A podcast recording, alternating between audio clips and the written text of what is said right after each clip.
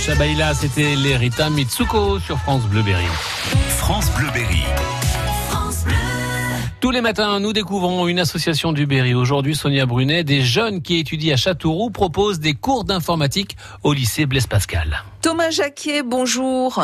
Bonjour. Vous êtes le président de cette toute jeune association qui s'appelle BTS Project. Vous êtes étudiant, vous préparez un BTS. Un BTS de quoi? Service informatique aux organisations au lycée Blaise Pascal. Vous avez constitué cette association avec d'autres étudiants qui préparent un BTS comme vous et vous proposez des cours pour les, les débutants, les grands débutants, les nuls en informatique en fait. Euh, oui, c'est exact. Alors, ce sera tous les jeudis. On se retrouve où au, au lycée Blaise Pascal? D'abord, vous devrez passer par euh, l'accueil pour faire signaler votre passage euh, au lycée. Oui. Puis, vous devrez vous retrouver devant la salle B315, tout près de l'entrée. Bon, mais ça, de toute façon, on, on aura les indications sur place.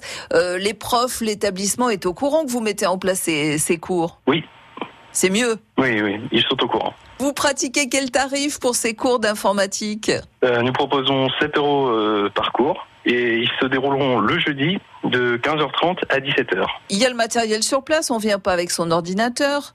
Oui, on a tout ce qu'il nous faut. Pour vous contacter, Thomas Jacquet, c'est le 06 51 14 55 60. L'association s'appelle BTS Project. Et c'est quoi le projet au fait avec euh, ces quelques sous que vous allez gagner? Notre but, c'est de financer un voyage en Irlande pour pouvoir euh, visiter euh, la Silicon Dock où se trouvent de nombreuses euh, grosses entreprises, comme euh, par exemple euh, Facebook, qui possède de très grandes infrastructures. Donc c'est un but professionnel, mais ça nous permettra aussi d'améliorer nos compétences en anglais qui sont